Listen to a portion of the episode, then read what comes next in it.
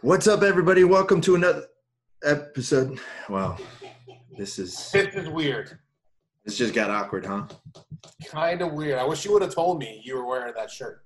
I mean, I shouldn't have to. I think it's kind of obvious that I would look better in it anyway. But I mean, I mean, yeah. I mean, really? I mean, mine looks like a rash guard. Yours looks like a blanket. What's up with that? Eh, eh. How's about that? Thanks again for tuning in, guys. If you haven't noticed, we're rocking out some of our new gears for some of our sponsors. So don't forget to support the podcast by hitting the subscribe button, hit the little notification bell, follow me at Sonder Marketing, follow this guy at Gorilla Boy BJJ. Mine is backwards? No, that's just your video, bro. This is technology. You have your video flipped. You are just a big dumb bear, aren't you? Listen, in the meantime, while you're checking out our, our sexy new rash guards, you can go pick up one of your own. Just go to chokealoha.com. Use the promo code Jujitsu Radio. Check out, and you will get yours at 20% discount. I mean, I love. I love their. I honestly love their. look at that. Look at that. Not, this is like. This isn't blowing smoke. This isn't like. This is legit. Look at that stitching. You see that stitching not- right there? Yeah, it's it's not kissing ass. It's just. I really truly love the rash guards. I have. This is my third Chokealoha rash guard. That's it? That's Love it? You only way it feels. three? Man, I'm at like five, bro. You get your game up. You got to step your game up. You know what's funny? Why I love this one so much? You see the little triangles right there Yep. that are on there. For some reason, that just reminds me of Predator. Just like the little Oh, the, lasers. the, the, the thing coming in when it, when he's tracking the stick. Yeah, that's that's Yeah. why I love this thing. So you can get yours, chokealoha.com, promo code at Jiu-Jitsu Radio. And, you know, if you haven't noticed, you can also check out Giraffe Choke. This is another one of my favorite hats. Look at that. Look at that. Kia. You can get yours at giraffechoke.com. Use the promo code JJ Radio at checkout. You'll get 25% off orders of 20 or $99 or more. Free shipping for 25% off.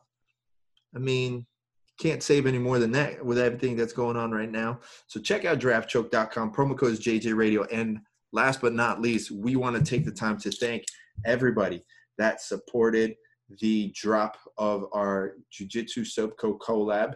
The see if you check this out. Look at that. Your Jiu-Jitsu Sucks mixtape volume one. We only have a handful left. The store sold out in a weekend. Like it was really crazy to see how fast all those bars went out. So thank you to everyone that picked one up this weekend. Um, there's going to be another limited amount that's going to come out that it's not going to be on their stores. It's actually going to go through us this time around. Uh, and it's going to go for the supporters of the podcast. So there's going to be more information on that soon. So make sure you're checking out jujitsuradio.com uh, and the podcast when more information comes out. Uh, but like I said, it's going to be limited run and we're going to do something special. Uh, I think we're going to go on Patreon on it so you guys can support the podcast and get yourself one of these. This isn't actually the the legit one that we're going to sell, but thank you again for all the support. It's good to see that you guys are actually washing your hands and that you want to think about us when you're taking a shower. So we appreciate you. Now, this guest today is an amazing individual, hilarious. Um, when Sean told me that he was interested in coming onto the podcast, I was really excited. We listened to his podcast, I Suck at Jiu Jitsu. Um, definitely listen to our podcast and then go listen to his podcast. You can follow him straight out of Granite City, the Josh McKinney. I want to go change my shirt. I'll be back. Okay, please do. You kidding me, boss?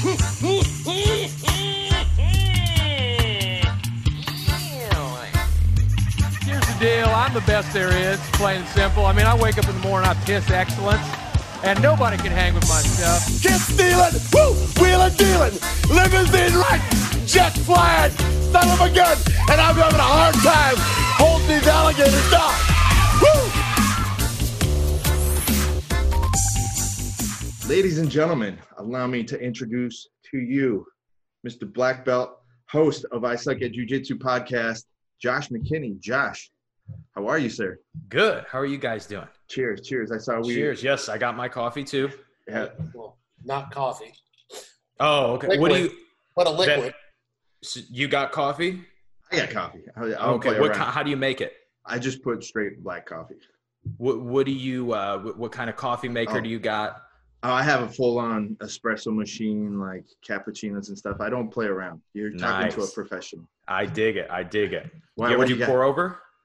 No, no, I don't. Man, pour over is pour it is as simple as it is. It does take longer, and you Yeah. actually have to be hands on.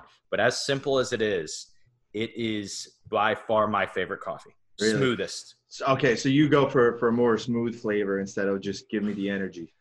Yeah, I mean, I love the energy, but I like that smooth like sip to it. I drink it black too, Yeah, and so it. But like as you, if you drink your coffee black, like you know, yeah. you're much more picky than somebody who puts Oh, cream and sugar because it's just more consistent, right? Let me ask you a question. Have you ever had Jamaican Blue Mountain coffee? I have had that. Okay, That's Uh, when you know someone's legit. Cheers.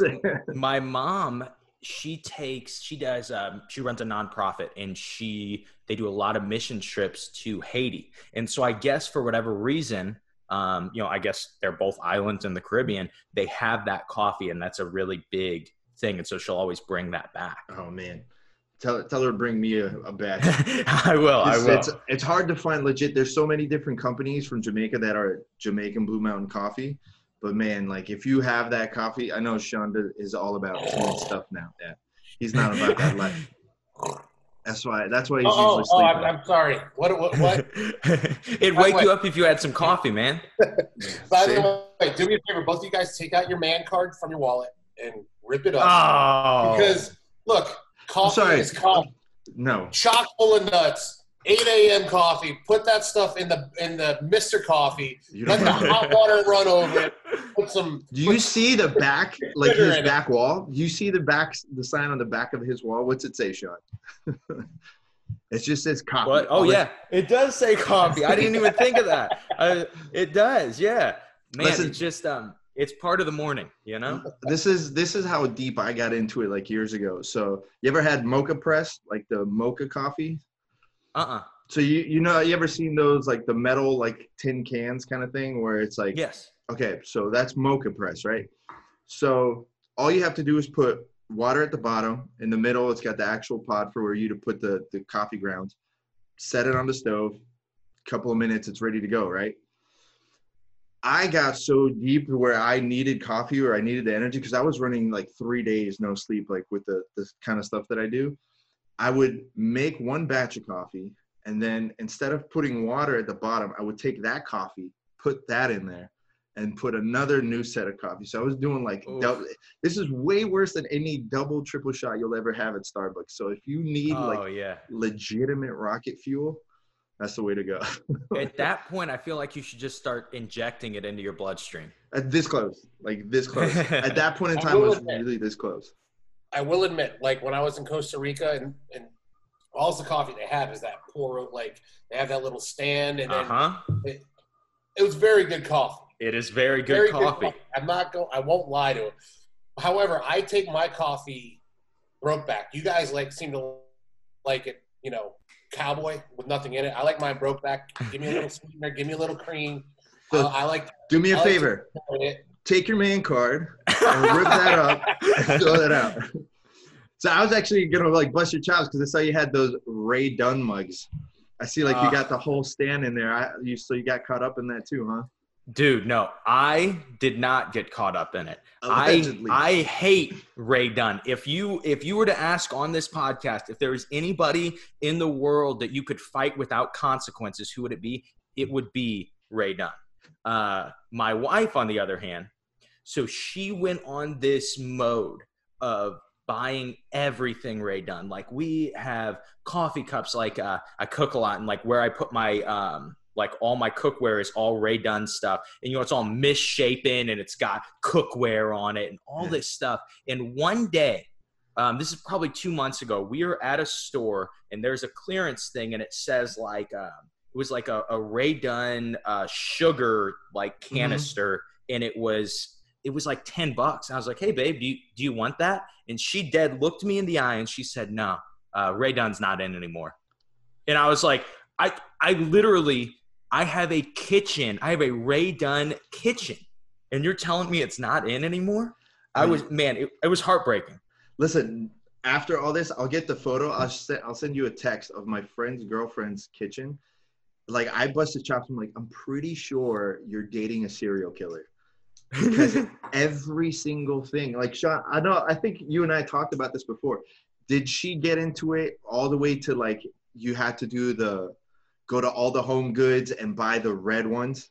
Did she get into the she, red ones? she had some of those and she never took them out of the package. Yeah. And then she uh, like sold them on Facebook Marketplace. It actually made money off of them. That's what I did. I went and I picked them up. I'm like, these people are suckers. There's a giant Rae Dunn pillow, like eBay, eBay. Like Mhm. I bought like the picture frame. Like these suckers will buy it. A fifteen dollar picture frame. I flipped it for forty bucks. That's awesome. I'm like, they get mad, dude. These people were like obsessed with that stuff, but And the fact that you guys know who Rae Dunn is, do me a favor, pull out your man card. listen, man, I'm just trying to make money. If someone's I paying have no for it, idea. I have no idea who Rae Dunn is. I have no idea. You guys, No, man, it's, it's- killing me here. if it wasn't for my wife, I wouldn't know either. And I wish I didn't know. it's one of those things like once you see it, you can't unsee it. That's basically Mhm. like that. You, you you took the uh, Rae Dunn red pill. Is what happened. Yes, that's exactly what happened. Man. So what are you doing now? So what does she do when she sees all those like labeled mugs and plates and all that stuff? She Dude, she, just, walks right. She just like it's it's trash to her. You know, I can't even believe that you would even bring Rae Dunn up to my wife at this point. Uh, and Um, she'll. I think. I think it will probably come back eventually. I think that uh, you give it a couple years, we'll Right. have it all in storage in the garage or something, and she's gonna bring out all the Rae Dunn again. But uh, I feel like she walks by that stand and like just stops and like, I can't even look at you. I- And just walks away. There, there's another alternative here, Josh. I um when I was 12, I was done with my Star Wars, thing, which in retrospect, you fucked up. yeah. I screwed up. Mhm. But I was done. So what I did is I set up a little city out back. I lived out in the woods. Took out a 22 with a scope, and I took out every single Star Wars man I had, even Yoda, even Boba Fett. Took them all out, and then I was like, man, that was awesome. And then I started looking around, and I go, wait, I got GI Joes too. So Uh. I did it to my GI Joes. I did it to all those things. So I'm, I'm, I'm betting you could have just as much fun with your with your Mr. Dunn stuff. yeah, I could. I Take it all could. back. but you got to look at it from the fact that you you know put a 22 in the telescoping Darth Vader's head or something and you know it probably would be worth thousands of dollars right now Yeah, you put them I- away I- was it worth it No, um, twelve year old me. As he looks Yeah. around his apartment, it's like, yeah, I guess not. No. But you know what? I was the guy that when the when the new episodes came out, I bought everything. Like I was like, I'm not, I'm, I'm not missing the trade on this one. That did you have smart. like did you have No, the like the soda cans? nothing. Nobody wants have- a Jar Jar Binks. Oh no, yeah. Do- like they, Yeah, they yeah. go for it. They go yeah for it. Jar, Jar Jar he's gonna make he's gonna make his return he's gonna be you know he's gonna be everybody's favorite character eventually By the way, there's a. I'm, I'm a Star Wars guy. The conspiracy theory. This conspiracy theory that he's a that he's a uh, Sith Lord. Yeah. I, I have seen it. I have seen this the, the theory. I like to support it just because he was a horrible character and it would make so much more sense of why he was trying to sabotage everything that Yeah, he was a bad guy. Oh, they need man. to they need to retcon that. Didn't like the I mean- voice actor that that played him like didn't he just basically like lose every job after that? Like he didn't get anything. I'm don't pretty even know. I don't know. That sounds right. so. Right. I, I wouldn't mean- hire him. You son of a bitch. What is it? Aaron guy was did what he was supposed to do. Look at Elmo. Like, What's That's that? Look at the guy that played Elmo. He's gone. For sure, he's gone. So, Josh, so you are the head coach at Head Nod HQ, correct? Mm-hmm. I am. So, you know, Sean and I have been talking about this. What's everything been like for you as far as a uh, a gym coach with everything that's going on? Man, you. I mean, you. You obviously can't teach traditional classes. You can't. Um, you know, we are in Illinois, and we have a uh, stay-at-home order, so you cannot, uh, as a non-essential business, you cannot run your business um, or risk getting fined or whatever. And um, so when everything started, I told my students, hey, we're going to do this. No matter what, we are going to just follow what the government tells us to do. You know, if they put us at 10 people, then we'll keep our classes to 10 people. And so that was what we did for like three weeks. And wow. so we were basically teaching custom, like private classes of 10 people. And so I think I used like Calendly or something like that to do it. And so people could schedule themselves. And obviously, I was teaching like eight times, 10 times more of the classes than I normally would in a day because normally I'm teaching one class a day. So I'm teaching a bunch of classes and it's a bunch of private lessons, but I was able to keep you know all my students at the time. Um, then they when they put in the stay at home order, I told everybody like, hey, this is how we're going to handle it. My job is to get you guys better at jujitsu. So every single day we will do something to get you guys better at jujitsu. So I um, I made an instructional that was 10 parts, released one part each day to my students. We have like a video library they were able to do it. We've done, um, uh, we're, we're all TAC team, and uh, there's four TAC team black belts in our area. So we decided we're going to trade off seminars at each other's schools when everything comes back, um, like when we're allowed to have seminars. And so it will be free to all of our students that stayed on.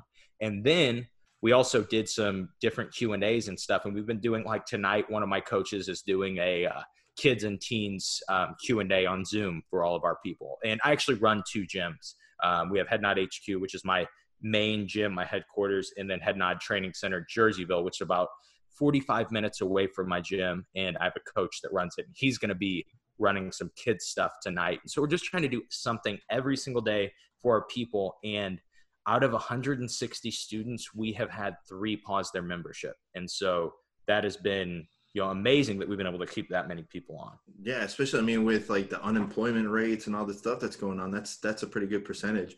Did you like obviously i don't want to get into anybody's like personal business but did you did you have like a conversation with those like three people? Like how is that kind of i feel like that so, might be awkward sometimes. I had a conversation with everybody and um, we don't do contracts at my gym. And I made sure to stress hey, no one is under contract. That's this awesome. is what we're going to do. Um, if you guys want to pause the second that the gym opens up, you can come right back. There is no worries about that. It's, you know, I, I basically said my job is to take care of you guys. Your job is to take care of yourself and your family. And so if it is, you're not able to because you can't, you know, you're not able to pay your gym membership because you're taking care of yourself and your family, that's your job. That's what you're supposed to be doing. And um, I just I just always try to be really honest with my students, with my guys and um, and girls, and they are. I, I just have such a cool, awesome group of people, and um, the amount of support that I got on top of it was like it was just it, it was awesome. It really was. That's very cool. You're, I mean, such a much better person than I am. Yeah, I could have told you that. Because to my, because to the guys in my school, I just, I just go, well, here's a meme. Donna's putting zero effort, and it's like, you, you guys been training? No. Okay, yeah, me either. That's cool. well, well here, here, that's that's yes, no. I mean, I do give them homework. I like, okay, you need to look at this guy. You need to look at this guy. You need to look at this guy because I tell them, look, while we can't physically train, we can train our brains. Mm-hmm. And science has shown that the doing the moves in your head fires the same exact nerves mm-hmm. as if mm-hmm. you do it physically. So watch, try to mimic it in your head as much as you can. And when we come back, you won't be as far behind the eight ball as when we went into this. That um, that is true. That's really good. And and so I, have been giving them homework here and there, but um, I just like when it comes to like the solo drills and stuff like that, I was like, eh, I agree. Eh. I'm on the same page with that. I was gonna ask you, so like, what would you recommend then to people? Like, I don't have mat space. I don't even have mats at home. So, what do you tell to those students? I mean, obviously they're still supporting you. Mm-hmm. So, what we did was, um, I have, like I said, I would love to have this great thing of like, yeah, I'm just this really intelligent, great leader. But the truth is, I just have been blessed with so many cool people around me. One of the dudes um, that I train with is a black belt. He's actually a Gracie Barra black belt, but we train uh, together a lot. Um, So you don't hold it against him, I take. yeah, I mean, I don't. Yeah, I, I do hold it against him, but he does help me out. But anyway, um, he is um, his his name's uh, Jeff Schulz, and he did a podcast with me, and so I really just did it for my students, but I did it broadly. Um, and he is a uh, he is going to be a doctor in like sports psychology. And so what we did was um, we sat down and he wrote up a thing on imagery training for jujitsu. And he went through point by point. He had a like this acronym that he went through and um, just talked about exactly what you were just saying um, about those nerves firing, how to get them. He talked about doing mental reps of things, and uh, because that was something like when he's talked about imagery training before, I will be like, okay, you know, I'm in the match. I'm grabbing the my right hand is grabbing the lapel. I need to get milk. And then I'm like, oh no, no, no, I messed up. I can't do this. I suck at imagery training. And he was saying, well, when you do that, that is one mental rep. He Mhm. said, and you keep doing these mental reps until you start to be able to see yourself through um, a, a whole position or a whole move. And he really explains it really well. But that's what I mean. Like just having being around really cool people has made it a lot easier, you know? Yeah, I'm, I'm a big believer in in visualization and and doing those mental reps. Like for me, like I hate running. I despise running. I mean, I grew up playing soccer and basketball and stuff like that, so it's like I get it. Like I know I have to do it, but man, it's one of those things that like after mile one, I'm like, yeah, I could do the rest. I don't need to. You know, like it's that mental check. I'm like, oh yeah, yeah, I got it. So Mhm. for me, like I, that's what I do to keep my pace going. It's like while I'm running, I'm just visualizing an entire match, or I'm visualizing drills. It's like arm drags, you know, like heel hooks, things like that, just to constantly, constantly keep going. So it's it's cool to see. I think that because of everything that's going on, more and more people are going to start doing that, just because they don't even have an option. Like, Yes, they really is don't very have an option. my whole and, and my whole thing is is my guys that compete. You know, I, I say, look, man, I go, there's like when, when, whenever there's a competition coming up, I'm like, look, there's nothing we can add to your game in a month and a half that's going to make a difference to whether you win or lose. I said the only thing that you can do, and it's the same thing that you can do now, is make sure that your cardio is on point. I, Mhm. Because when it comes to competition, you're in there with guys that are very similar level, unless they're like at the at the edge of the next belt. Sandbagging. But yeah, yes. just say it. yeah, but you can't control your jujitsu versus their con- jujitsu. But what you can control is make sure that your conditioning is on point. I believe that when it comes to competition, 90% of it is being in shape. 90% of it is having is being in better shape than your opponent so you can push the pace and keep moving. You have 5 to 10 minutes, right? hmm So if you're not in shape and you think you think you're just going to get by on jujitsu, that's a terrible way to go into a competition. But what you can do now while we are on a jujitsu break is you can improve your cardio. You can go out and run. You can go out and ride your bike. You can go out. Well, you can't go swimming unless you have a pool in your backyard. Yeah, But like, true. there's a there's a bunch Sorry, of stuff. we're not all ballers. yeah. but there's not a lot of, that you can do other than make sure that you come back. When we come back, you're not sucking wind the moment you step on that mat. Well, I mean, a lot of people are even locked down like that for. A lot of people are locked down where they're not even allowed to go out for a run. Like some places really are that far locked down. I mean, there's Yeah, not but you, can many. burp- you can do a burpee in your living room. I Mhm. saw a video of a guy running on his balcony back and forth. Have you seen the the dish there's, soap? there's a will, the- there's a way. I- have you I- seen that dish soap on the kitchen floor? What's that? The dish Uh-uh. soap. You haven't seen that? So there's like oh, is that where people are doing like the with their legs? They're doing all kinds of weird exercises with yeah. them. I didn't they're- realize that that's what that was. Yeah, they're just pouring like dish soap on the floor in the kitchen on the tile. And they'll hold on to the counter and just start walk. So it's like a it's a basically a poor man's treadmill is what that is. That's awesome. That's mean, awesome. I'll take it. It's better than Mhm. nothing. But yeah, I, I believe that that's something we can all do right now is make sure our cardio is better. So I I agree. I'm thinking, like, from your experience as a coach, do you think that? I mean, obviously, we they have like there's the diehards like us, where as soon as everything opens up, we'll be back to train. But do you think there's going to be people that are still apprehensive about just coming in and getting that close to someone? I mean, you can't get any closer than what we do and getting it sweat on each other and all that stuff. Do you think that there's going to be a little backlash on that? I think what's going to happen is that they are going. I don't think that um, you know in our area it's supposed to be May first. I don't think that May first is going to come around and they're going to flip the switch and say, "Hey, anybody can do anything." I think they are going to limit sizes of groups still, but you're going to be allowed to be in groups. I think easing into that is going to be, um, you know, okay. I think that's going to help, but I think it depends on your area. If you're in New York and you have all these people that got, you know, that got sick, like, um, if you look at Illinois, uh, it says, you know, all the statistics say like Illinois is a horrible state for coronavirus. But we like Illinois is Chicago and then it's the rest of the state, right? It's Chicago and then it's farmland, right? Mhm. And so that's where we're at. And we're actually near St. Louis, Missouri. But um, in Illinois, you know, it probably we probably won't see that same backlash because not many people know somebody their cousin didn't get it. You know what I mean? Like, Yeah. but in New York, you know, like Everybody got it. Everybody got it, man. I you know people I watch on YouTube that live in New York are you know not doing videos because they're sick, you know.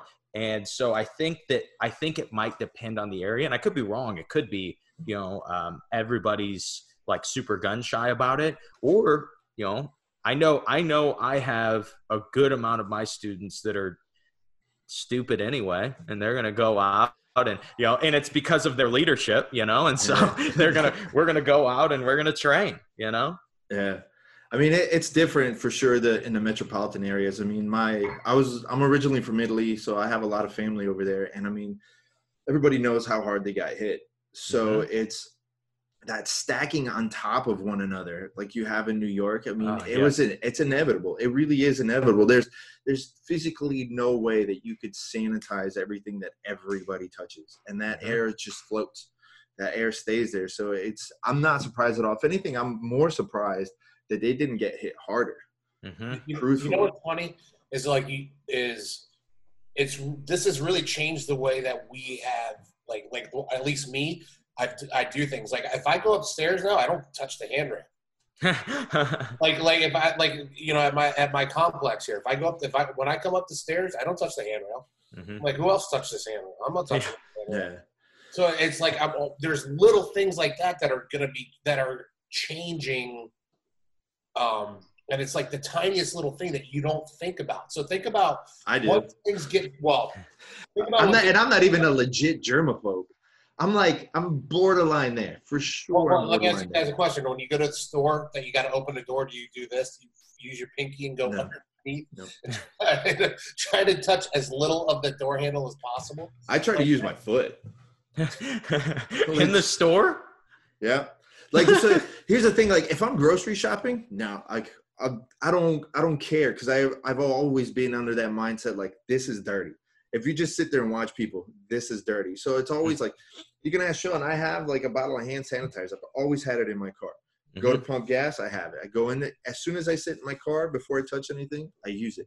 That's just the mindset that I've been in just because I already have a crappy immune system, but I know how dirty some people are, right? But I am not gonna sit there and get out of hand because then you're getting into a whole different extreme. And if that's the case, you're gonna be just grabbing everything like Mhm. that, you know? It's just you can't live that way. Yeah, and you can't avoid it. They're going to your body is going to deal with viruses, bacteria, germs. It is going to deal with those things. No matter how many times you wash your hands, you are going to have to. Your immune system is going to have to fight those things. for sure. Well, I I've been saying now like I'm 99% sure I already got it. Like I'm not I'm not de- I'm dead serious. So here's the funny part is my parents actually went to China in December. So last year when they first booked it, I remember I was just busting my mom's chops. I'm like, you better start, you better get your antibiotics, go get a malaria shot, stuff like that. Just to like kind of joking Mhm. around, but like you're gonna travel in a completely different country. Your body's not used to like the food and stuff, stuff like that. You should be used to it. And then they came back, they got sick. And then Mhm. I got super sick. So like there was like a couple of weeks where I like didn't go to talk to anybody, didn't do anything. I had a really, really bad cough. Really Mhm. bad And we had to cancel one of the the podcasts because you couldn't. Yeah. so like I and it was weird because I was saying I'm like something's different. Like because I normally just get sinus infections. I like I had like surgery on my nose so like I get sinus infections like that. So I was like but this isn't a sinus infection and I don't get colds like like I used to. This doesn't feel like anything like in between. It was really weird. And I started coughing like crazy. I was just hocking up chunks as gross as it sounds like it I, I was just hawking up chunks I was like this this isn't normal something's not Mhm. right like I would get random like feverish and then I'd be all right. Like night I couldn't sleep. So then after about two weeks, like I started feeling a little bit better and then I crashed all over again. So it was like it was hitting me for a while and I'm like something wasn't right about it. And then all this hit and like, okay, starting to sound like I got it. Well, Mhm. if, if you, I, I kind of hope you did have it because that means I'm Superman because I was around you and I got nothing. Yeah, but I'm not like you. I'm not coughing in your face. it wouldn't- it wouldn't matter. When's the last time we even like fist bumped? That's how much I trust your hygiene. I, all the time. We, we Yeah. whenever we whenever we start start the freaking podcast. See, he doesn't not six feet away. this is this is how how deep You're I'm in. When we started cheering, it's no longer top. It's like the bottom. Like I'm all about the details, homie. So so Josh, so let's say May first comes around. Do you think you're gonna go back to obviously depending on what the government says and like the city says? Do you think you're gonna go back to doing the groups of ten for a little while, or how, do you think you're gonna approach it? For me, it will completely depend on what we're allowed to do. Um, if the government feels it is uh, uh, effective and efficient to just allow you to open up, I will open up. You know, um, I am just going to that. It allowed me, you know, them making the rules of this allowed me to not have to make any health or scientific decision. I just decided that, hey, I pay taxes for this reason, you know, and um, we, you know, we all pay taxes for this reason to, for them to be able to hire people that are scientists and people that know what they're talking about. So I decided that whatever they say, we're gonna, um, we're just gonna respect. I mean, until May second. If they say May second that you can't open up, then we're doing jujitsu outside. Anarchy sets in. Yes, yeah. So you're not one of those people that started creeping into the conspiracy theories? I mean, I Come I- on. I pretty much believe every conspiracy theory that I've ever read. So um, I try not to. And so I really do try hard not to get into conspiracy theories and things like that because I just always, they always convince me. Well, my best friend, for whatever reason, he's usually the one of us with his head on his shoulders. And he came to my house one day and had like 10 things, man. And we were like, you know, we're, we weren't on the moon. Coronavirus was the 5G cover up. Um, you know, then, it, it- you know, like the New World Order. And then it was, and I'm like, dude, I, I'm in. I'm, I, I, okay. yeah, I believe it. So is there is there one that like that you really kind of like, man, I really think this is it. Like doesn't matter politics aside, whatever you believe, like I just want to hear like this is my my conspiracy theory. This is why I believe it. I'm just curious. Okay, so I feel like I feel like I don't have any that I like that I really that I really truly do feel like, oh yeah, I definitely think that this is true. But when I start talking to somebody about uh, about flat earth and I am not a flat earther and they start saying, well, you know, if you walk 3 miles away, you shouldn't be able to see you, right? Because of the curvature of the earth, you're supposed to lose three feet every mile. And then they're like, you know, they show these videos where people are in water and they're doing these, you know, these three mile away walks and they can still see dead on. And uh, then they're like, how do you explain that? And I'm like, huh, well, I can't. And uh and man i i can usually stand my ground on just being like yeah no you're totally stupid. And then they hit me with something and i'm like oh man. Yeah yeah you're right. They're like no no no. So sorry and so it's like it's like i kind it, i basically i shouldn't say i believe every conspiracy theory. I see the plausibility of every conspiracy right. theory that i ever hear Uh, I'll give you that one. I mean, I have a couple of my own. Were you gonna say something, Sean? Yeah, the, the whole thing about the water thing, it, that whole the reason why that's different is because water is constantly moving. It doesn't. So so if you do that same experiment on land, and you can do it like I've seen the experiment with the uh, you got, you have a board with a hole in it. hmm That's that's the true experiment where you can see the curvature. It- I it- mean, it- I talked to, the first time I ever talked to a legit flat earther. I was amazed. Uh This huh. guy deep they does get not into it. believe that there is a north and a south. He says it's only east and west. See, And my I'm- favorite part out of that whole theory has always been the ice wall. The ice Yes. wall part has always been like my favorite part. Like, go on, tell me where this ice wall is. I want to see it. Like, I really, really want to see this ice wall. I do. Like, Well, here's the thing: what does the what do the powers that be get out of telling us our planet is round? mind What- control. What what is the end? game? It's mind control. do you know what I'm saying? But I mean, like, listen. But all you- every eh, wait, wait, wait, wait. Before I go, before or not For, before, I go, before we move on, my whole thing is this: every other single planet in the universe is a Is- circle.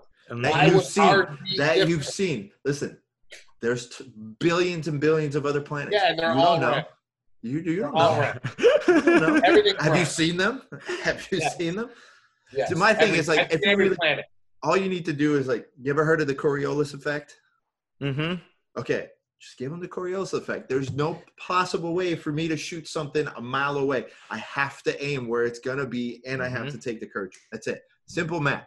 I don't care about you flying into space and your rocket blowing up all that stuff. You can do whatever you want. That's that one. So, but the other ones, Which one do you got? Which one is the one in the top of your? uh, You can get, go ahead and convince me with it. I for me, it's. uh, I know I'm gonna get so much shit for this. I honestly don't think we landed on the moon. A hundred percent don't believe that we landed on the moon. I really don't. I I have a I have I used to be a personal trainer and I had clients. I had a few different clients that would I swear that's all we would talk about. They would just come in and they would be like, "Yeah, so I was watching this video and you know, hey, the flag was moving."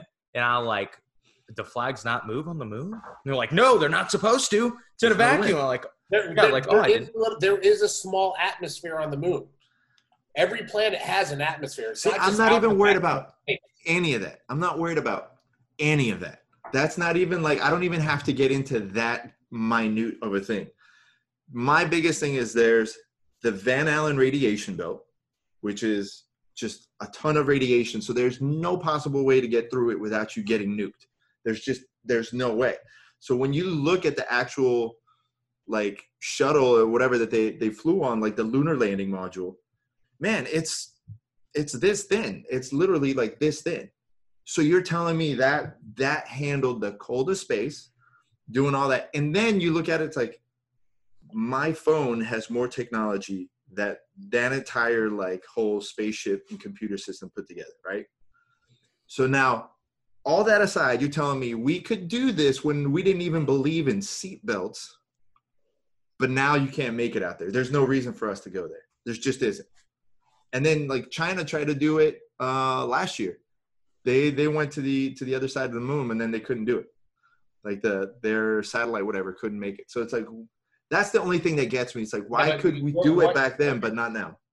There are windows in the in the um, Van Allen the radius. right? But even then, it's like so you're telling me those handful of missions that we went out there, the couple of times that we landed on the moon, learn everything that there is to learn about. it. No need to go back out there. That's my only thing. Granted, I know it sounds stupid, and I'm always like, I want to believe we landed. I think we did land. Do I really think it?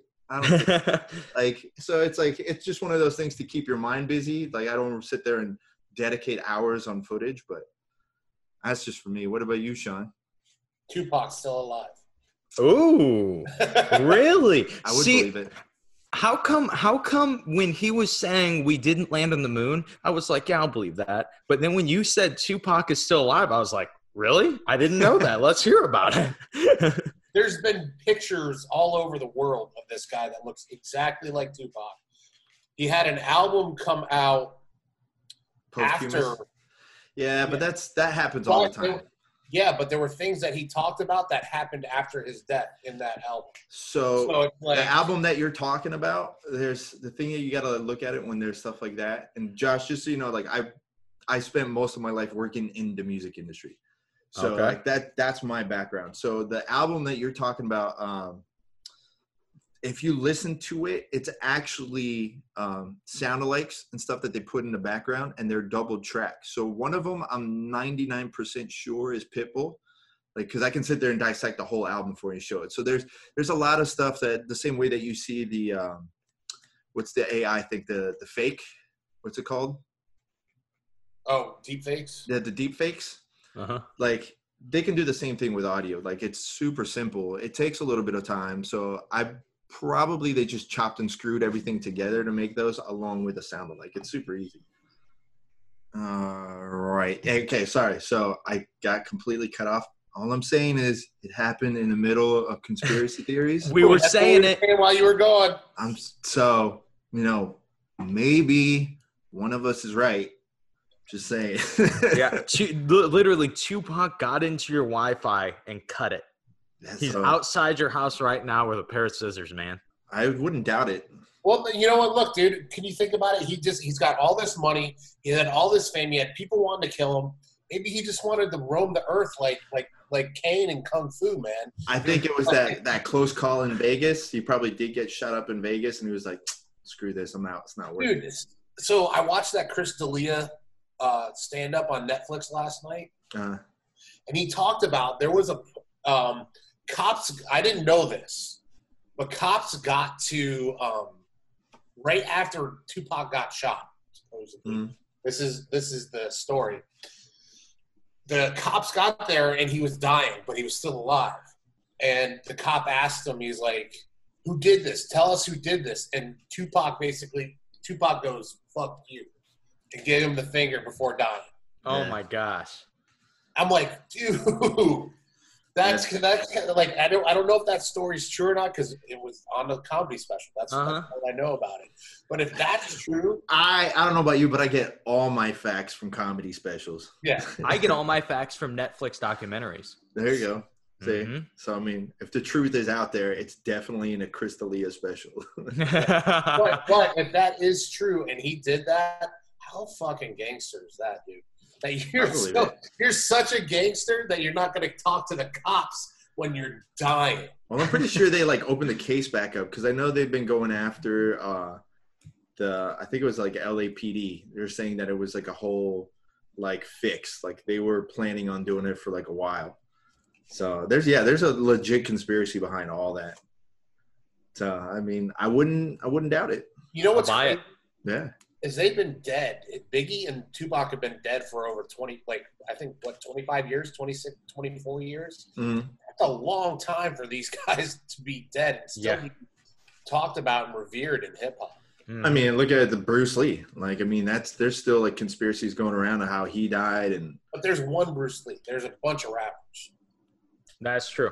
You know what I'm saying? rappers die all the time. I know. I'm, you, I, that's what I'm saying. But yet here we, but Biggie and Tupac for some reason stuck around. You don't even listen to Biggie Ear Tupac, so I don't know do why. too. I listen to Biggie all the time. So, Josh, let me ask you: outside of jujitsu, what have you have you done anything just to kind of keep your mind busy, trying like a new skill or anything like that?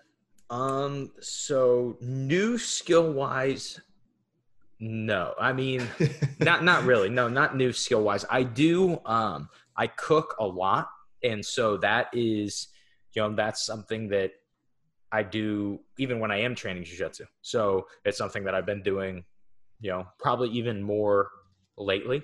You haven't been Um, refining your cooking skills. I mean, some, but you know, I'm a pretty good cook, man. So I don't have to, you know, right. like I just just keep cooking, and you can only eat so much, you know. I mean, I can definitely prove you wrong. I can. keep. Do you have a, a specialty? Is there a Josh McKinney specialty meal? Man, I make, I mean, it depends on what I'm feeling. I think one of my favorite things that I make is gumbo. I make really good gumbo. A family lives south, and so we do a, some south southern cooking type stuff. That's Wait, wait, one wait, of my favorite things. South? What do you mean? South, like Alabama. Okay. Yeah. I'm like South Illinois. Yeah, yeah. What is No, yeah? Illinois, It's bro. not gumbo. That's not bad. So and so there there's nothing really that's kind of been like, you know what, I now that I got some time, maybe I'll start doing this or reading or anything like that. Like what's been taking up more of your time? Man, I feel like I mean I've been doing a lot on my podcast. Um, I've been uh, doing a lot of body weight exercise type stuff. My wife and I have been doing together. Uh, she actually teaches yoga in the mornings, and she teaches it on um, like Zoom, I think, or something like that. And so I've been doing a lot of yoga classes, Not just sure. doing just doing a lot of stuff, man. And Did, uh, you, did you do any uh, Raja? what is that? It's it's the it's the yoga that I, I do I do yoga, but I can't go to the, the school that I've been going to. But it's it's it's all on the floor. It's it's it's a very relaxing meditative yoga. I don't kind even know like what. Yin, if you've ever heard. don't Yin. don't look at me, dude. I have no clue what he's talking about. Wait, wait. Let me get my man card out. Go ahead and rip that up. So so we're clear. You can go ahead and just get rid of that. yeah. But no, no, because um, that's one of the things that I miss a lot is the yoga. I do, hmm I, I, I, I do yoga, you know, multiple times a week when I could go. Um, but now that I haven't been able to go, I've been trying to do it in my room. Or You my, should start your own yoga channel, Sean. Well, that You was- should. Yeah. Fat boy, fat boy yoga. Fat boy yoga. Come I on, like that. Oh my god, that the memes I could make off of that one. That would be. Pretty good. I think it'd be just worth it just for that. So you brought up your podcast. How long have you been doing your podcast for? I started it. Um, I think November. I think I started in November uh, last year, November uh, 2019. So what's the what's the the I'm trying to think of a way to say like what have you learned so far in just like your your uh, your podcast? Okay, so a few things.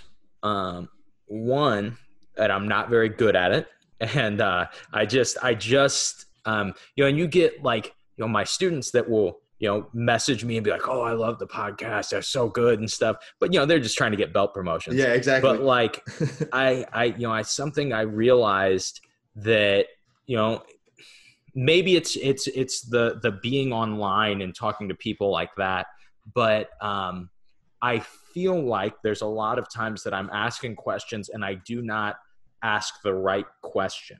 You know what I mean? And it's and it happens a lot. Like um, when I listen back to it, and I listen to people that have um, good podcasts, and I'm like, man, these guys ask questions that I wish, like that I wanted to know, but I didn't realize I wanted to know. Right. And um, so starting to look at that, that is something that I have learned. Not like now I know how to ask the right questions, but I've just learned that I don't know how. And so as I'm doing it more and trying to build it more, I'm trying to learn how to do that. And so that's been um, something that's been really interesting. And then also um, just how willing people are to do it. I was I've been really surprised with you know mess. I did one with JT Torres. I didn't actually um, haven't released it yet, but I did one with JT Torres recently, and I just sent him a message, and he was like, "Oh yeah, dude, I'd love to be on." And I was like, "Really? Are you sure?"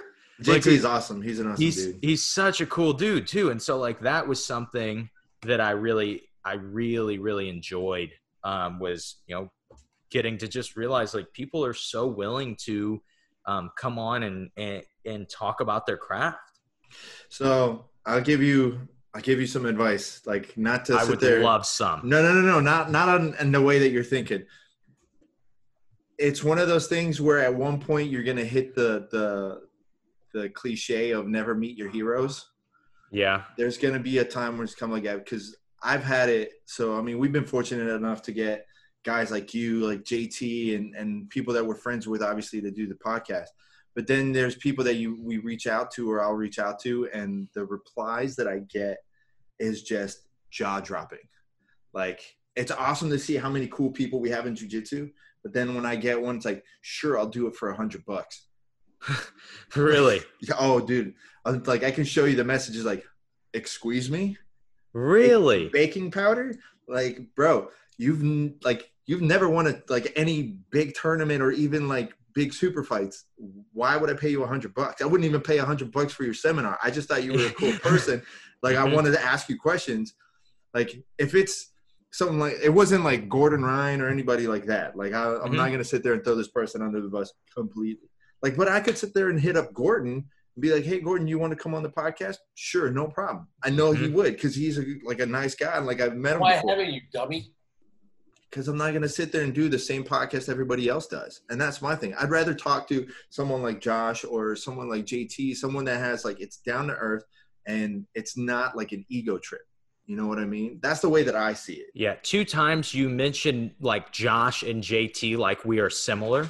Um, just so you know, I'm not on. I I I am not on that level.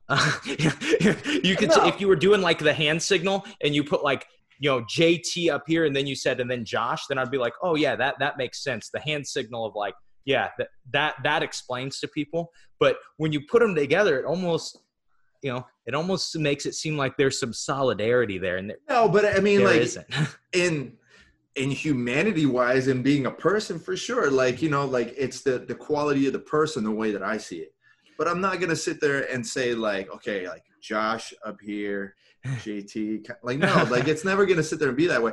But i mean when someone sits there and says to me like i'll do it for a hundred bucks like um okay like what am i gonna get for a hundred bucks then? Because i'm not like you know what i mean? It's like I, it's stuff like that. Like at some point or another, it's gonna hit, and like I promise you, you're just gonna be like, uh, Well, no. Who, who are your top three guests that you'd love to have? Mine. Yeah. Oof, that's tough. Okay, so I answered like who would be my top guest that I love to have, and there is uh, like on I do always do question and answers on mine, and so I did that. Somebody asked that, and so my answer is I would love to have, and this is obviously a twofold thing. right. I would love to have a celebrity that trains jujitsu, um, a Ashton Kutcher or something like that. Mainly because obviously having the fan base of one of those guys would be awesome Sure. if they shared the podcast. But I would also love to know what it's like to like get your blue belt and have people mad about it and like bashing you on Oh, like social media. Remember Exactly. They yeah. went nuts on Jonah Hill.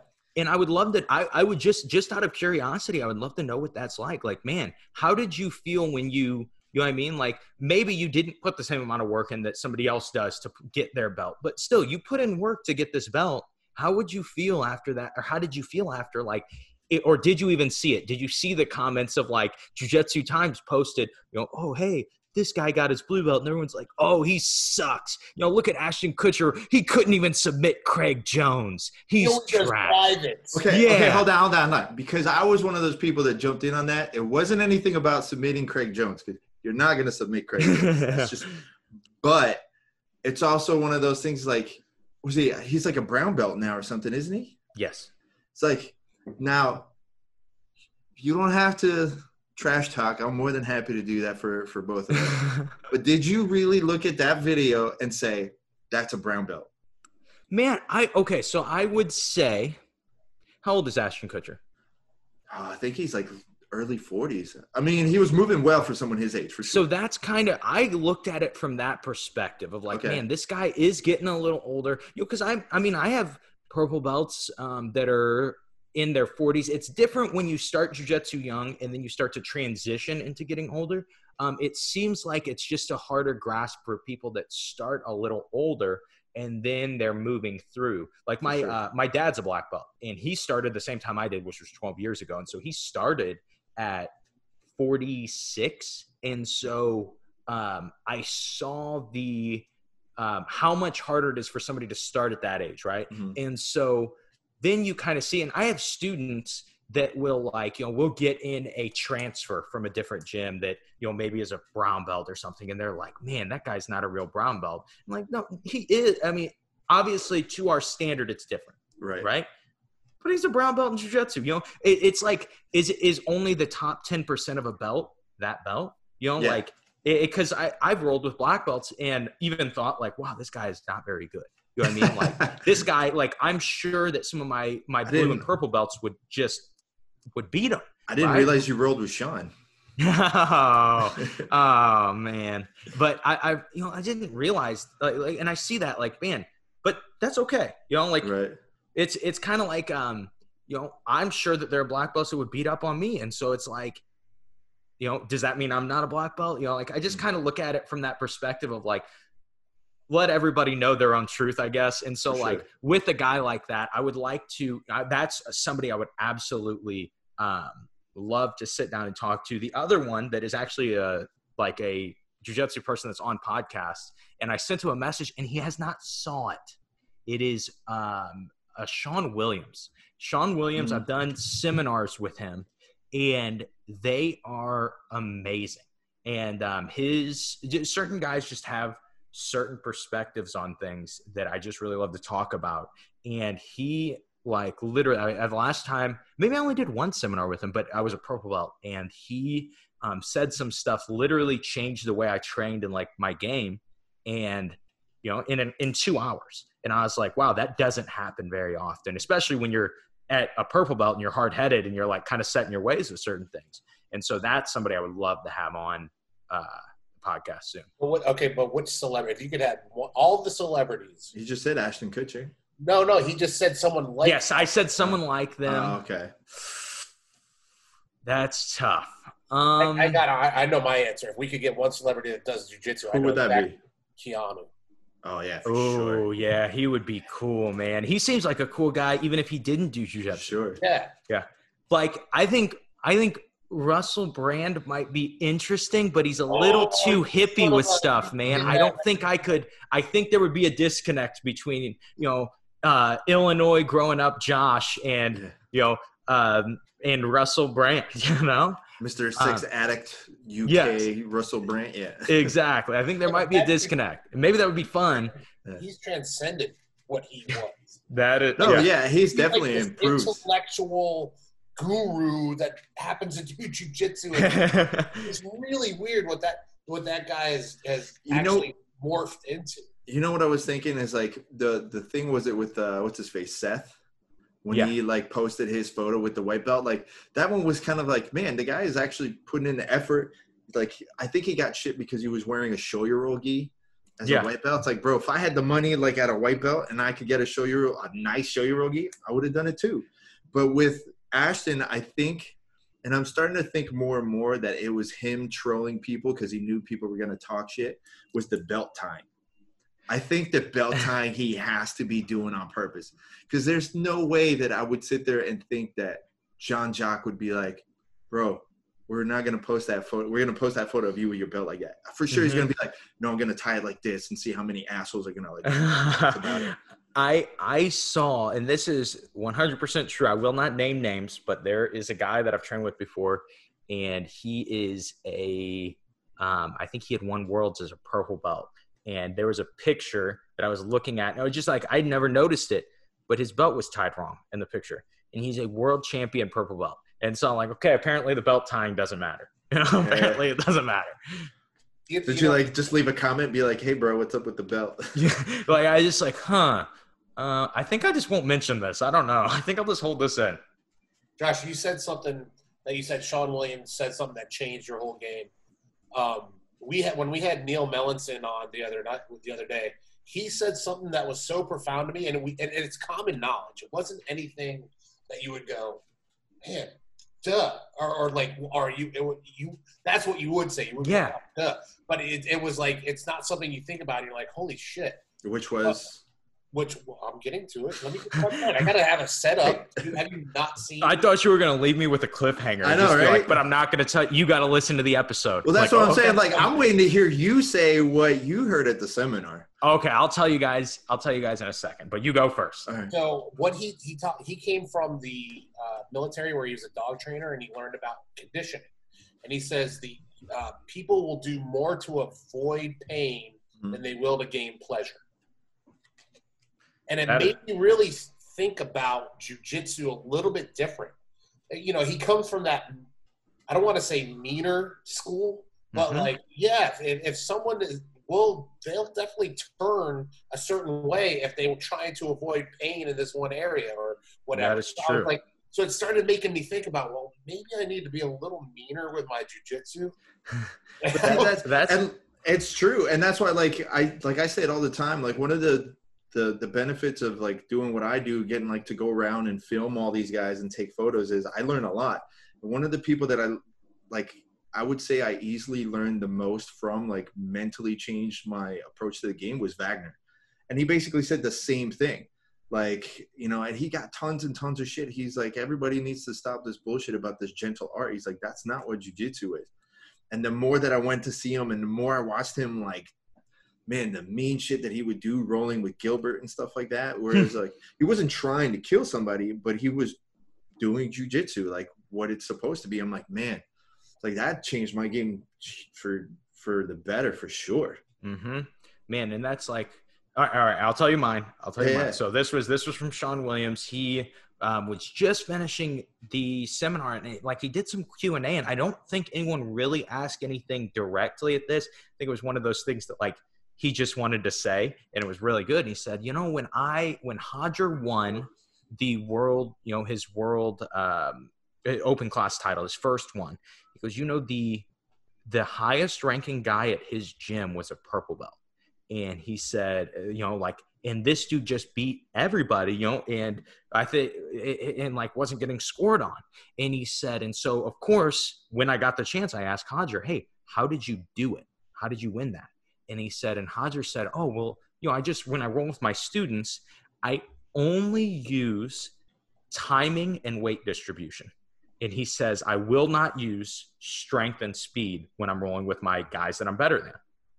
And he says so it, as i'm doing that i'm actually seeing what works without any strength without any resistance. And then he goes and then as things get closer i start to add my strength and my speed back and so i'm doing these techniques that are quote unquote perfect because they're just using my weight and my timing and he says and then i start to be strong with him and he's like and that you know and i'm beating everybody and right at that time for me it was just the perfect thing to be told the right time. I was getting ready to open my school. I opened my school when I was a purple belt.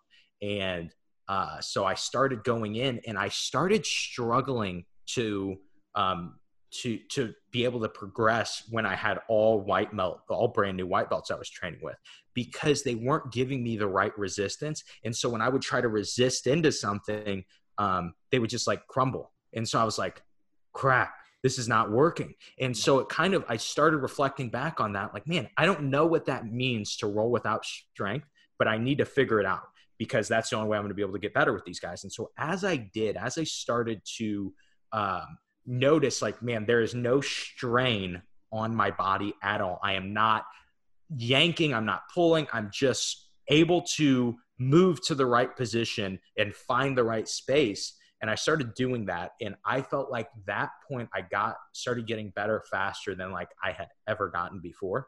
And um i also i mean I, that wasn't the only thing we were doing differently but I, that was like the main thing that i was doing differently. And that is like for at purple belt for me i did really good at blue belt i didn't lose for like two and a half, three years or something like that.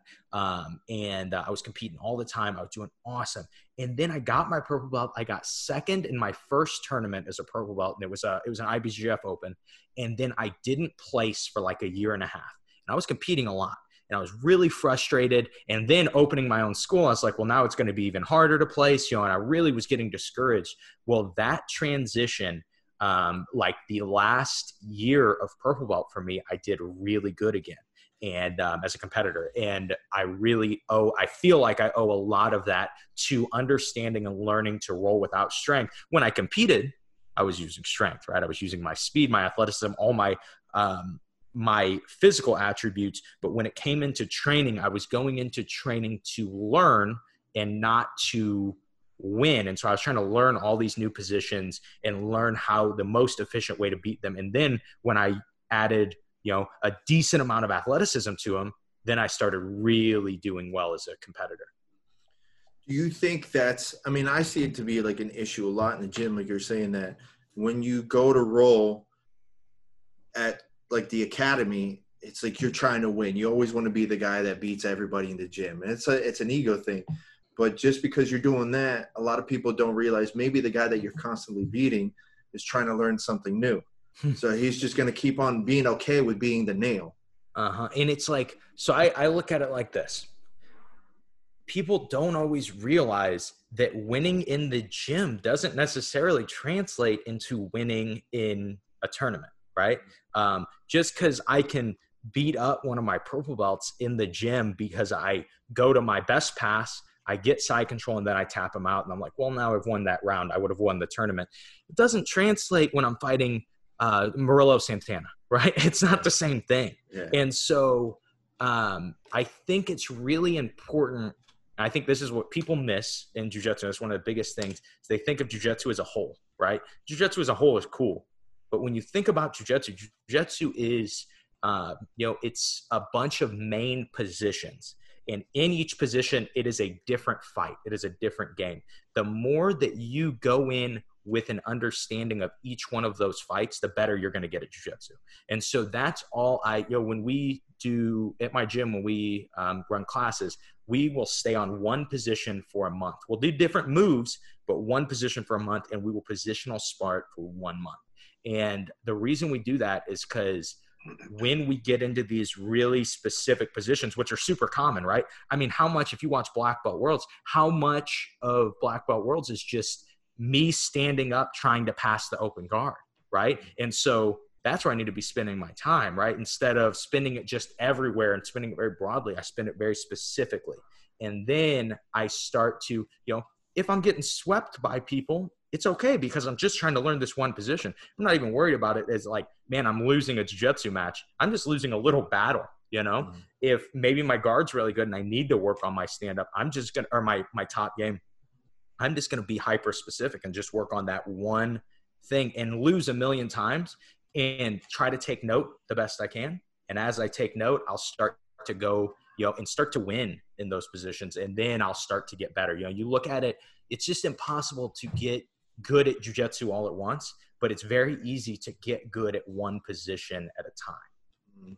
I I do something not similar, but at the end of every class, I ask my I ask my guys. I go because I the way I teach is is I start with a move the first week, and we build on that transition, a mm-hmm. logical transition through the month. So by the end of the month, we're you know we're doing a whole transition, and I ask them at the end of every at the end of every class after they're done rolling. I go, okay, how many people got the pass? How many people got the sweep?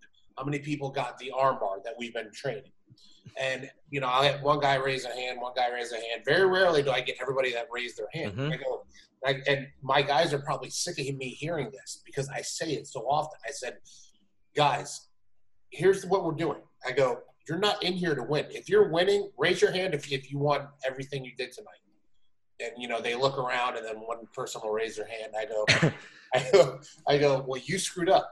I go because I, I, I say it all the time. This is not a battlefield in here. This is our laboratory. This is a, this is this is a science lab that you should be experimenting. I go, if you're not putting these moves into your game, you're selling yourself short. So it's time for you to either because I want you to get tapped. I want you to get swept. I want you to get reversed. I go because in here it doesn't matter. I want you to lose in here. That way, when we go out, you you're not going to lose as mm-hmm. much, hopefully but it's like you, you won't know unless you try. And if you, the biggest thing I say it all the time, and I'm sure Alex has heard me see it, say this a thousand times, is if you always do what you've always done, you're always going to do what you've always done. That is so true.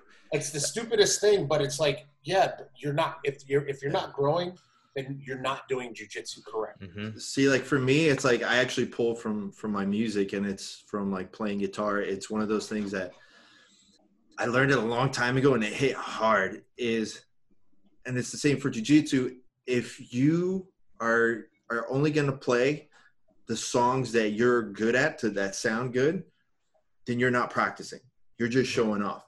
If you're practicing, it's gonna sound like shit and it's gonna keep on sounding like shit. So it's like your jujitsu. It's like if you're gonna avoid the positions that you suck at, you're always gonna suck at it. And it's like, okay, well, you're you know your guard might, might be amazing but the second you get into half guard it's garbage it's mm-hmm. like well then like you got to keep working a lot of people don't want that they don't want that that feeling of like, damn, I suck. They're just gonna, I'm good at this. I'm just gonna do this. Mhm. It's like- I, I I think it's yeah I think it's it is hard um, ego wise to you know be in bottom side control right especially when you're supposed to be good at jujitsu.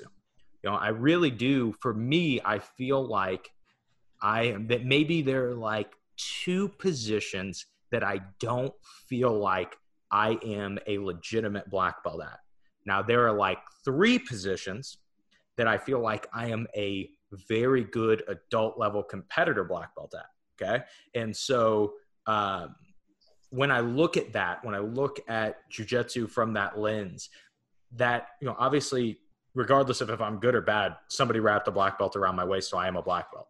Right. But I really try to be honest with myself. Man, we were doing, um, when I was a brown belt, I, you know, I'm running my own school, and I think it was at the end of brown belt.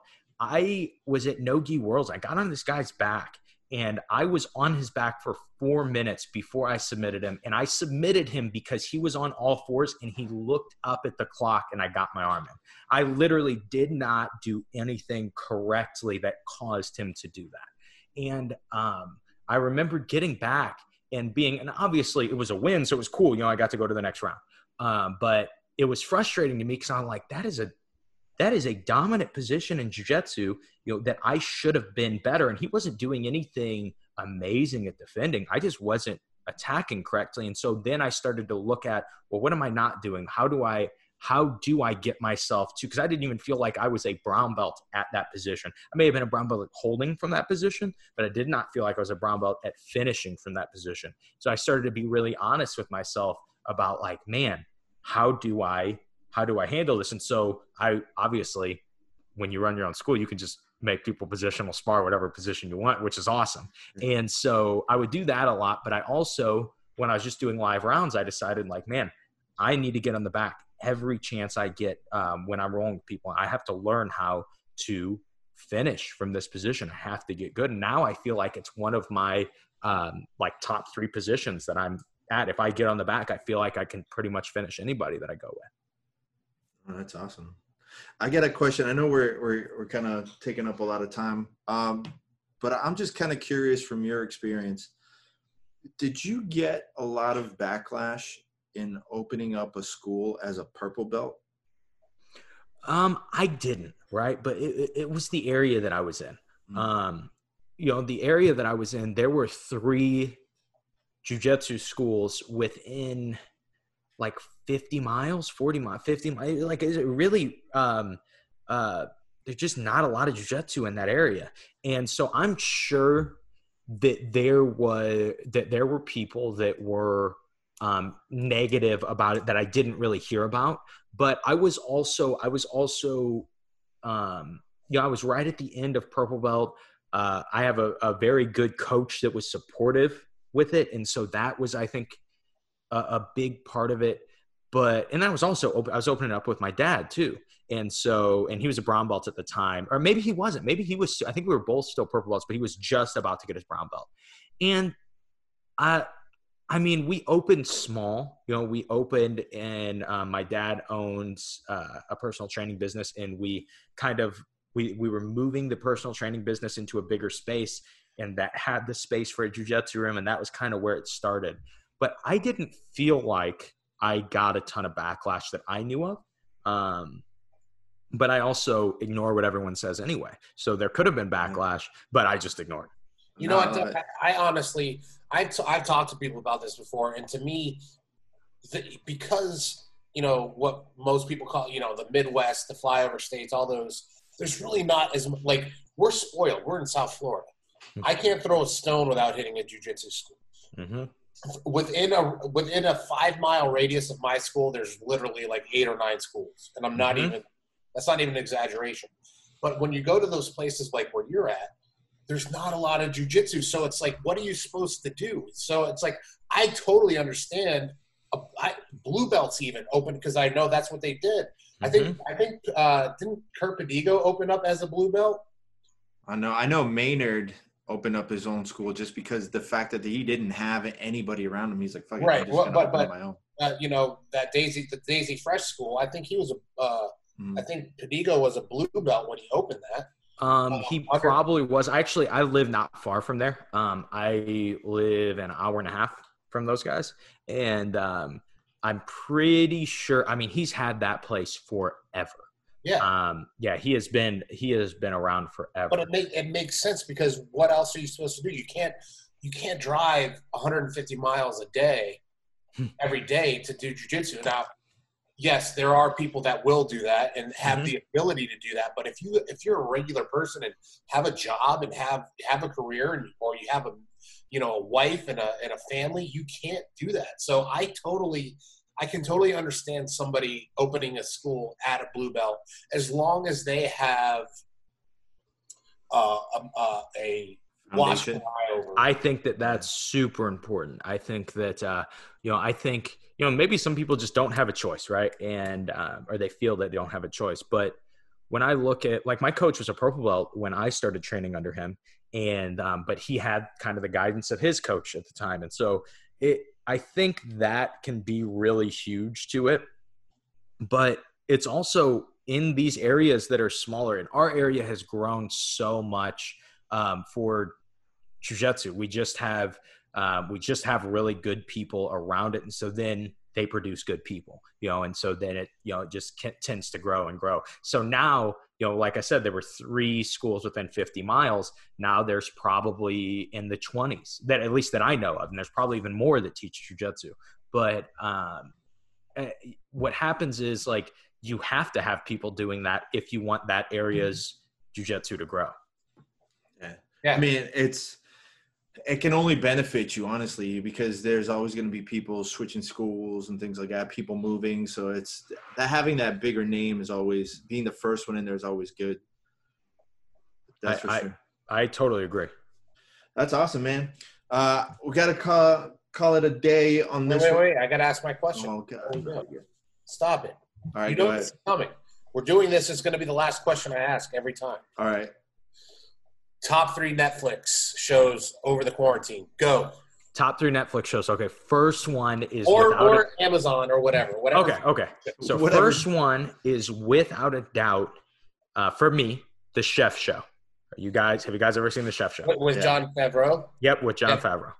Um, that is by far my favorite like show that I have found in forever. Okay, I just really, really, um, I, I really love the uh, him and Roy Choi. Just you know, they, like you can tell, especially in the first couple episodes, that they were like, you know, hey, we we should get a film crew together and we should start a cooking show. And they were like, well, what should we do on this cooking show? And Jon Favreau was like, I don't know. Cook. Let's just yeah, let's just Whatever the fuck. we let's want. just you know i know i know bill burr let's let's make grilled cheese sandwiches with him you know and so that was that was something that and i just love cooking too. And so that was something i've really really enjoyed watching. And i've actually you know i watched the whole thing of that. Um i have been rewatching through um the usa show psych. Have you guys ever seen psych? It's so funny back in the day. yeah, and so I've like I had watched it, you know, through probably even a few times, but I've been rewatching through it because um, it's just that's just one of my favorites, man. It's a it is a uh, it's a classic for me. Um, now let's think: is there anything else that I have? This isn't a show, but um, my wife and I always have something that we're watching together. And so it's it's hard to find that balance because if it's something you like too much, then you're like you want to watch it on your own, like you just Yeah. want to watch through it. I got but- time to wait for you. Exactly. But if it's something that sucks, you don't want to watch it because you're like, this is stupid, right? And so we decided we were going to go through the um, uh, the the Marvel movies, and so Nice. we have been going through that. I think we're on In like order, in, in chronological order. Okay, so you brought you, you hit a nerve. You you guys started me Oh. on something by asking that. Okay, so here's the thing about net, uh, about Marvel in chronological order. We have been just watching in order that they came out. Hmm. When people try to make the chronological order argument, they always start with Captain America, and Mhm. that is wrong because Captain America is a flashback. Mhm. The entire movie is a Yep. flashback. And so people are always like, oh, yeah, Captain. No, Captain Marvel is first. Captain America is a flashback. Yeah, yeah, because that, that started in the '80s. hmm And so yeah, and so yeah, um, that's what that's that's my truth. Okay. So what's your favorite out of the whole Marvel series? Um, I really enjoyed. Uh, what was it Thor Ragnarok? I really because like they went really funny on that, really humorous on that. I really enjoyed that. But like, um, I was really, I really got into the Marvel movies. I really enjoy them, and so, uh, like the when Infinity, uh, or no, when Endgame came out, like my wife and I got tickets. I got tickets before the AMC app crashed and the website crashed, and so I had my tickets uh, for. Um, we have a like what is that called? A, uh Dolby Theater, and so like those are just so nice. You're in those awesome chairs. They sh- they shake during the, The uh, FX chairs. Exactly. Yeah, they Yeah. shake during the. and So we got to watch it in that. We got to watch Endgame in that, and I probably watched it in the theater because I have one of those AMC. Uh, like you pay monthly and you get to watch like three movies a week. Yeah. And so I probably went like four more times in the theater. So I would say like movie that I've watched so much, I really still enjoy. I still get a tear every time. Spoiler alert! Every time uh, uh, Captain America straps on his shield tighter right when he's about to fight Thanos' whole army, and you hear the "Hey Cap" on your left. It's still, I got chills just even saying it myself. Yeah, Favorite yeah. part. No, that's an awesome part. Actually, I that's one of my favorite parts too. Have I you? think, I s- think him picking up the hammer. But that was pretty cool funny, yeah. too. That was That pretty to cool. me, that to me was like the and when he's like, when Thor's like, I knew it. I fucking knew it. Did you have you seen the the meme with? It's like a cartoon meme with uh, why uh, Magneto can never be in the Marvel universe. no. So it's like it's a cartoon. So all of a sudden you see like Captain America shows up. It's like, "We'll take care of you," and he goes, takes away the shield. And then like all these other characters start coming up. He's like, "Really?" Like That- Hulk shows up. He's like, "Really? You're gonna beat up a Holocaust survivor?" It's like Hulk does not feel comfortable in situation. Takes off. then Thanos shows up. He's like, "Really? You put the most strongest power in the entire universe in a metal glove?" Think. takes it. That's fucking hilarious. Like, oh, well, there goes the entire plot of every single like comic. I'll send That it to you. I'll tag it. It's fucking hilarious. I gotta. All tag right, I'll check on it out. Um, Josh, thank you so much for doing this. If anybody wants to follow you, hit you up. Uh, the Josh McKinney. It's at the Josh McKinney on Instagram. The I Suck at Jiu Jitsu podcast is available everywhere, so make sure you guys follow that. Um, Head Nod HQ of Granite City, Illinois. Yep. Granite City, Illinois. So make sure if you guys are ever in the area, please go check out Josh. Obviously, when everything gets back to normal. Um, is there any last words you want to send out to everybody before we sign off? No, man, wash your hands, I guess. Fucking wash your hands. man. Get your all right, Josh. Thank you so much for doing this, brother. Um, stay safe. I hope you and the wife are safe and healthy in the next couple of weeks. Hopefully, you get the school back up and open. Um, All right. Thank you and- guys for having me on. No, man, thank you. And like I said, make sure you guys check out the I Suck at Jiu Jitsu podcast. Check out Josh some more. Um, anytime you want to come back on on our podcast, man, you're always welcome to. Awesome. Thank you We'll guys. get some more conspiracy theories going out. there. Of course. All right, take care, brother. All right. You thanks, too. Josh. That's it, everybody. Thank you so much to Josh McKinney for being a part of the podcast. Like we said, please go ahead and check out his podcast, I Suck at Jiu Jitsu. Follow Josh on Instagram at the Josh McKinney, and uh, obviously we'll have the links and everything down at the bottom on the description of the podcast. If you're on YouTube, if not on iTunes, it'll be in the description as well. Don't forget to check out all of our sponsors. Shout out to Chokealoha, Jiu Jitsu Soap Co., and Giraffe Choke. Thank you again to everyone that supported the drop of our mixtape, the Jiu Jitsu Radio slash uh, Jiu Jitsu Soap Co. Uh, collab. We're going to have a couple of extra bars coming out soon. It's going to be specifically for the VIPs that support the podcast. So more information is going to come out to, for that soon. Don't forget to follow the podcast at Jiu Jitsu Radio on Instagram. Hit the subscribe button.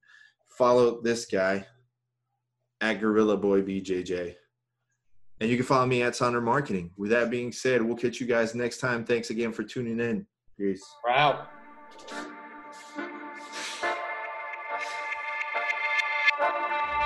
Here's